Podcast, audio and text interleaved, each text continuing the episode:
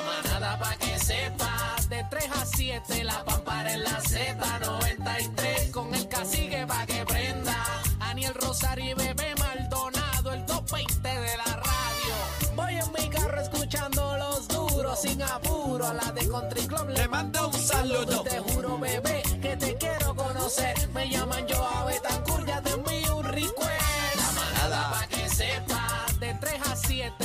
7, la pampara en la Z93, con el cacique pa' que prenda. Aniel Rosario y Bebé Maldonado, los 20 de la radio. Oh, wow. You know what it is. You know what it is? You know what it is, baby. Otra hora que comienza la manada de la Z a través de Z93 y a través de la aplicación La Música. Descárgala, es completamente gratis. Ahí nos puedes escuchar y nos puedes ver. Bebé Maldonado, Aniel Rosario, este que te habla, el cacique. Y vamos para encima. Bueno, vamos, vamos para este tema y yo sugiero que, que presten atención. Sí. Eh, vamos a tener una invitada vía telefónica. Queríamos tenerla de forma presencial, pero le hacemos la invitación Claro, al aire. esta es su casa. Nos gustaría que fuera de una manera presencial, porque obviamente por teléfono está chévere, pero eh, en vivo, ¿verdad? Eh, Personal, pues sería mucho mejor. Tenemos en la línea telefónica a la delegada eh, de Washington, ella lo es Elizabeth Torres. Eh, bienvenida a la Z, a la manada de la Z. Bienvenida, bienvenida, Elizabeth, la casa. Elizabeth. Te queremos con la vida. Elizabeth. Elizabeth, todavía sigue siendo delegada, ¿correcto? ¿Nos escuchas? Sí, nos está escuchando Elizabeth, bienvenida. Bienvenida, Elizabeth. Hola. Vamos arriba. Saludos. Oh, Gracias por la invitación. Ahora sí, eh, usted sigue siendo delegada, ¿correcto? Eso es así. Fui electa por el pueblo con la mayor cantidad de votos. Así Ok, me quedo. ok, es que quería, quería dejar eso claro porque hay personas que quizás piensan que pues que se fue o que no o que todavía no está, pero sí está activa como delegada. Ok, tengo varias preguntas, las voy a hacer rapidito para que mis compañeros puedan entrar también en el tema. Eh, hay una marcha en Washington para la estadidad. Yo quiero su opinión y la voy a dejar hablar con el tiempo necesario porque a usted no hay que hacerle mucha pregunta, usted habla sola. Yo quiero saber cuál es su opinión sobre esta marcha, cuál es el efecto que podría tener, si alguno, quiénes van a estar y su opinión sobre Pierluisi, que no va a estar presente, pero sí va a estar en Nueva York. Eh, a rayo, me hiciste como cinco preguntas en una. Con calma, con calma. Adelante, que yo Con voy a ti. calma, tira para adelante, sin miedo. bueno, yo, yo, este, verdad, respondo siempre a los intereses del pueblo en general, pero particularmente al pueblo estadista. Y me parece a mí que esto, esto del proyecto de Jennifer González, este y el anterior, son juegos, juegos de propaganda política del PNP. El PNP conoce cuáles son sus desafíos y han decidido, ¿verdad? En aquel momento en que ella presentó este proyecto era para desviar la atención sobre el asunto del Super PAC del gobernador. Se lanza públicamente, lamentablemente una alegada republicana se une a la ala demócrata más radical y extremo que ni el propio Partido Demócrata quiere dentro de su partido. Y de repente tenemos este proyecto escolar que yo le llamo para una nueva consulta. Recordarán ustedes que cuando yo propuse una nueva consulta, pero avalada por el gobierno federal, fui atacada por la estructura del partido, incluido el gobernador como presidente del partido. Cuando yo lo pedí, no se podía. Pero de repente, Jennifer González sale con este embeleco, este espejismo nuevamente para avivar las huestes estadistas para que se crean que están haciendo algo por la estadidad, cuando realmente lo que están haciendo es poniéndole un último clavo a ese cajón de muerte del mito de la estadidad en quien que quienes lo han convertido en un mito del PNP. No es que ¿Por- la estadidad por qué? Aniel, por acá, Porque- ¿por, por qué usted dice eso? Me, es interesante.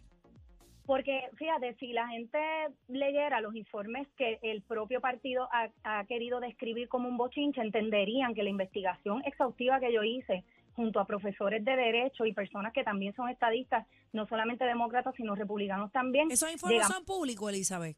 Y todo, eh, todos mis informes han sido públicos, yo se los entrego al Pero gobernador. los inmediatamente. de todos, ¿han sido públicos o solamente los de usted?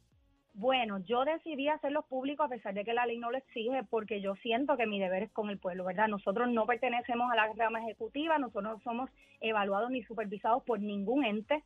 Así que yo, respondiendo al pueblo, pues yo he decidido publicar los míos. Si mis compañeros los publican o no, de verdad que no tengo conocimiento porque yo cogí mi rumbo en septiembre de 2021 cuando me enteré que lo que había dentro de la delegación eran otros propósitos y entre esos propósitos hacerle propaganda política al PNP. Ok, Yo cuando, cuando usted dice esa parte, y disculpe que yo le interrumpa para que pueda continuar, cuando usted dice esa parte, hay mucha gente que escribe en las redes sociales, y lo sé porque lo leo, que si usted descubre una cosa como la que acaba de mencionar, ¿por qué no se va?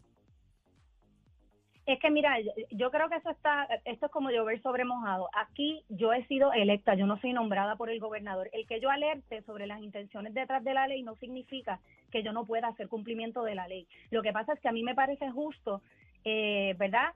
Partiendo de la premisa de que yo hice una investigación de que esta delegación no le va a ser, no va a ser efectiva para la estadidad misma porque claro, hay que entender la composición de la delegación. Y, usted es la única, usted es la única que tiene esa postura porque los demás delegados no dicen lo que usted dice. Pero yo, yo, estoy de acuerdo con muchos de tus planteamientos. Quiero darte esa parte clara. No, no quiero que lo veas como un ataque. Más bien quiero que la gente sepa.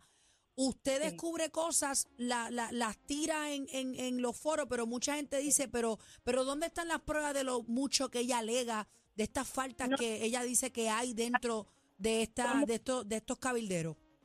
Lo que pasa es que son muchas las cosas que yo lanzo públicas. En lo que respecta a esta delegación, yo he sido testigo y la gente tiene que entender que la evidencia puede ser un testigo. Yo, yo doy testimonio y doy fe. De hecho, ningún miembro del PNP ha salido a desmentirme. Simplemente dicen dónde está la prueba. Bueno, la prueba es la propia ley porque he dicho también que el esquema de corrupción que han visto todos los titulares que han salido, de hecho, todos los, los eh, arrestos que hubo posterior a mis denuncias y luego todo lo que ha salido es, hoy lunes, los titulares de hoy lunes del problema de corrupción que hay en Puerto Rico no es porque yo lo digo al aire, lo que pasa es que el esquema de corrupción en Puerto Rico es un esquema de corrupción legal. Por eso es que yo digo que esta delegación, esta delegación se crea, entre otras cosas, para eh, hacerle creer al pueblo estadista de, que el PNP está trabajando por la estadía. Por eso es que el partido trata de separar la delegación del partido. Pero, cuando tú dices que esta delegación se crea, tú eres parte de esta delegación. Si no está funcionando, ¿por, ¿por qué seguimos aquí? Quiero saber eso. No, porque la denuncia, la denuncia que yo hago de la intención detrás de todo esto, que ni yo misma la conocía, mis compañeros sí, porque son personas bien activas dentro del PNP. Yo no vengo de las filas activistas del PNP. Eso lo sabe todo Puerto Rico porque yo estaba en los medios. Cuando yo me doy cuenta de lo que está pasando dentro de la delegación, no solamente yo hago referidos a justicia, que nunca fueron atendidos, con información de personal y propio conocimiento que el secretario de Justicia no quiso darle, ¿verdad? Eh, darle seguimiento, porque obviamente, como te digo, es un esquema de corrupción legal en, en, el que las agencias fiscalizadoras también responden al PNP. ¿Usted va a participar de esta, de esta marcha? Entonces, ¿verdad? Un poquito para finalizar, yo lo que hice fue que yo, por mi propia cuenta como estadista, desatándome del PNP, estoy cumpliendo con los propósitos de la ley, aunque la intención detrás de la ley por el PNP sea otra, ¿me sigue? Por eso es que yo cojo mi rumbo, yo no utilizo los 30 mil dólares, no me parece necesario, yo gasto 10, 12, 15 mil dólares en mis propios viajes sin usar ese fondo adicional. Va a ir a la marcha, Elizabeth.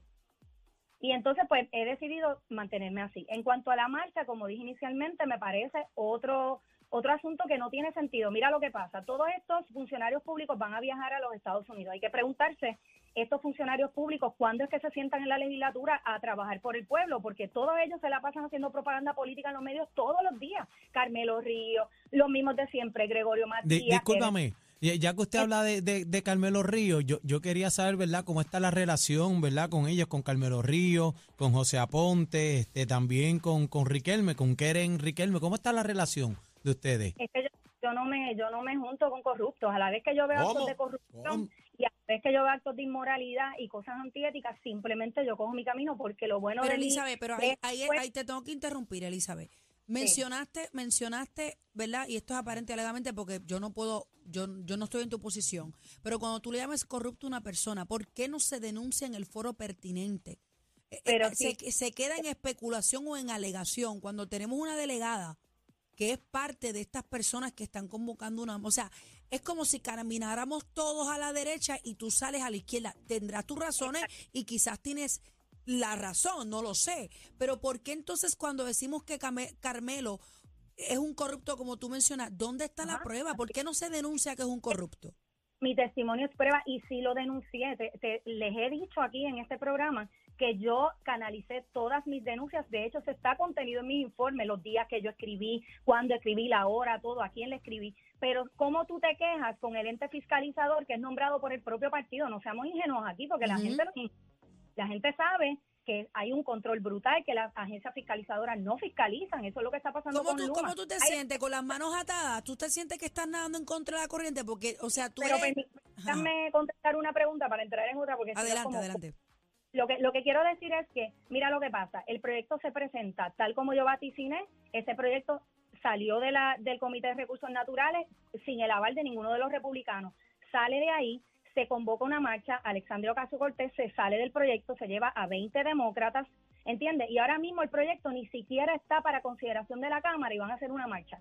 Si Jennifer González no es reconocida en el Congreso por la mayoría de los congresistas, como yo he corroborado y he presentado evidencia de lo que estoy diciendo, solamente la conoce un sector, un grupo, un grupúsculo pequeñito de congresistas que van a reconocer una marcha porque era Enrique Elme. Que era Enrique Elme no la conoce medio Puerto Rico, que la van a conocer en el Congreso. O sea, a lo que voy. Eh, eh. Yo no pierdo mi tiempo, yo no pierdo mi tiempo y aparte no me hace al PNP, estos son asuntos del PNP que nada tienen que ver con el pueblo estadista. Hay un sector estadista que yo represento que no se asocia ni quiere asociarse con el Partido No Progresista, porque yo no corrí por ese partido, yo corrí por mi ideal. Y en esa Vea- agenda oculta que usted menciona, le habla Cacique por acá, saludo. En esa agenda oculta, eh, ¿estaba metido Ricky Rosselló también? Mira, eh, antes de llegar ahí, recordemos que yo no participo de esa marcha, pero tampoco ellos me no me permiten participar de las reuniones. O sea, yo fui excluida de las reuniones. Cuando esa gente vino a Puerto Rico, no me dejaron entrar al centro de convenciones. Yo le escribí al gobernador, yo le escribí a todo el mundo. Cuando ellos me niegan la entrada a eso, no se hacen titulares de eso. Pero cuando soy yo la que digo, yo no voy a participar de un espejismo porque yo sé que son un engaño al pueblo estadista, haciéndole creer que la estadía está a la vuelta de la esquina cuando no es real. Entonces resulta que se convierte en controversia. Entonces tenemos que poner las cosas en perspectiva. En el caso de Ricky, inicialmente yo lo apoyé pensando en que debíamos tener voces demócratas y republicanas y pensando en que él no venía a hacer política pública, que es lo que venía era trabajar por la estadía, ¿verdad? Más adelante también descubro todo lo que he descubierto y que he sacado a la luz pública, todo lo que yo he dicho, a pesar de que dicen, no, pero ya no lo canaliza o que no hay evidencia, todo se ha cumplido, porque yo vengo de las entrañas del PNP, yo conozco los movimientos estadistas, yo conozco los comunicadores PNP y cómo es que operan, ¿ven? Y entonces, ¿qué pasa? Que como yo conozco el quehacer dentro de mi propio partido, el yo convertirme en una voz disidente, en una whistleblower si se quiere, pues entonces ahora resulta que yo soy la, la peor enemiga, pero cuando yo hacía ese ejercicio con el Partido Popular Democrático y con el Movimiento Victoria Ciudadana, todos me tenían como heroína. Así que yo creo que que hay que ser un poquito justos con esto, porque yo no, a mí ningún partido en Puerto Rico, ni nacido y por nacer, me ha dado nada. Yo vengo de las entrañas del pueblo. Yo, yo, me sigue. Entonces yo no tengo ataduras ni deudas con el partido. Y a ellos eso se les sale de control, por eso termina en los tribunales. Fíjate que yo canalicé un montón de denuncias que, de cosas que yo viví. Yo no estoy hablando de bochinche, que yo las viví, que mis compañeros las vivieron, que hay evidencia de lo que yo estoy diciendo, que parte de la evidencia sale pública que Zoraida Buxo eh, cobró sin trabajar, que estaba promoviendo sus corporaciones privadas con los congresistas, que, eh, o sea, muchas cosas que yo saqué, que estaban, eh, Melinda, por ejemplo, se había ido de viaje a un mes de nosotros haber juramentado y se desapareció por España, o sea, que abandonó. Sus rayos. O sea, que tú un salpa. ¿Qué O pasa? sea, que usted dice que. Usted dice que lo que hay un salpa afuera ahí.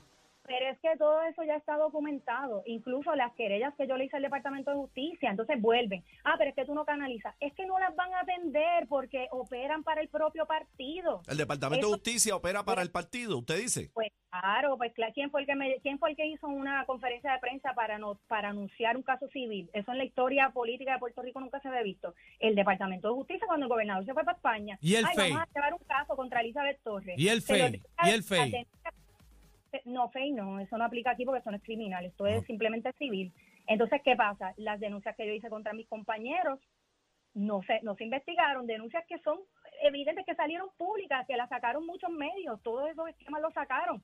No fueron quejas sobre Elizabeth Torres, fueron quejas sobre el resto de mis compañeros, nada de eso se verificó. ¿A quién llevaron a los tribunales? A Elizabeth Torres. ¿Por qué? Ah, bueno, porque Elizabeth Torres ha decidido, además de trabajar por la estadía en el Congreso, que es lo que yo hago, lo que pasa es que ellos están dando puños ¿Y, y cuál, y cuáles sus gestiones? ¿Qué, ¿Qué gestión usted está haciendo por la estadidad? El que quiera saber mis gestiones, ahí están todos mis informes. Está todo documentado y el pueblo tiene que hacer un ejercicio fiscalizador de los informes de todos los delegados, porque todos, a mi juicio, por lo que ha salido público, los han hecho públicos. Elizabeth, ¿Verdad? perdona que te interrumpa. ¿Cuán cerca está la estadidad? Del 1 al 10. Del 1 al Esta- 10. Dí- dígame usted en qué número estamos ahora. Porque yo veo esa promesa ahí, que, que, que, que ya mismo la nieve llega aquí. marcha, Esa marcha va a venir ya. Está tan cerca como la independencia. ¿verdad? Anda, Así que esto es una lucha que no cesa, pero en este momento, mientras la estadidad esté en las manos del PNP, está en el kilómetro cero. Elizabeth, No ¿Qué, para tiene, nada. ¿Qué tendría que pasar en Arroyo Bichuela rapidito para que la estadía sí llegue a Puerto Rico? ¿Qué tendría Un que pasar? Tiene que haber, hay varias vías, hay varias vías, ¿verdad? Yo, yo propuse en mis informes tres vías, pero la que yo favorezco es, bueno, son dos que yo favorezco inicialmente, que es un plebiscito avalado por el gobierno federal, pero incluido todo, incluy- incluyendo el territorio que lo han querido sacar. Por eso es que ese proyecto de Jennifer no va a pasar.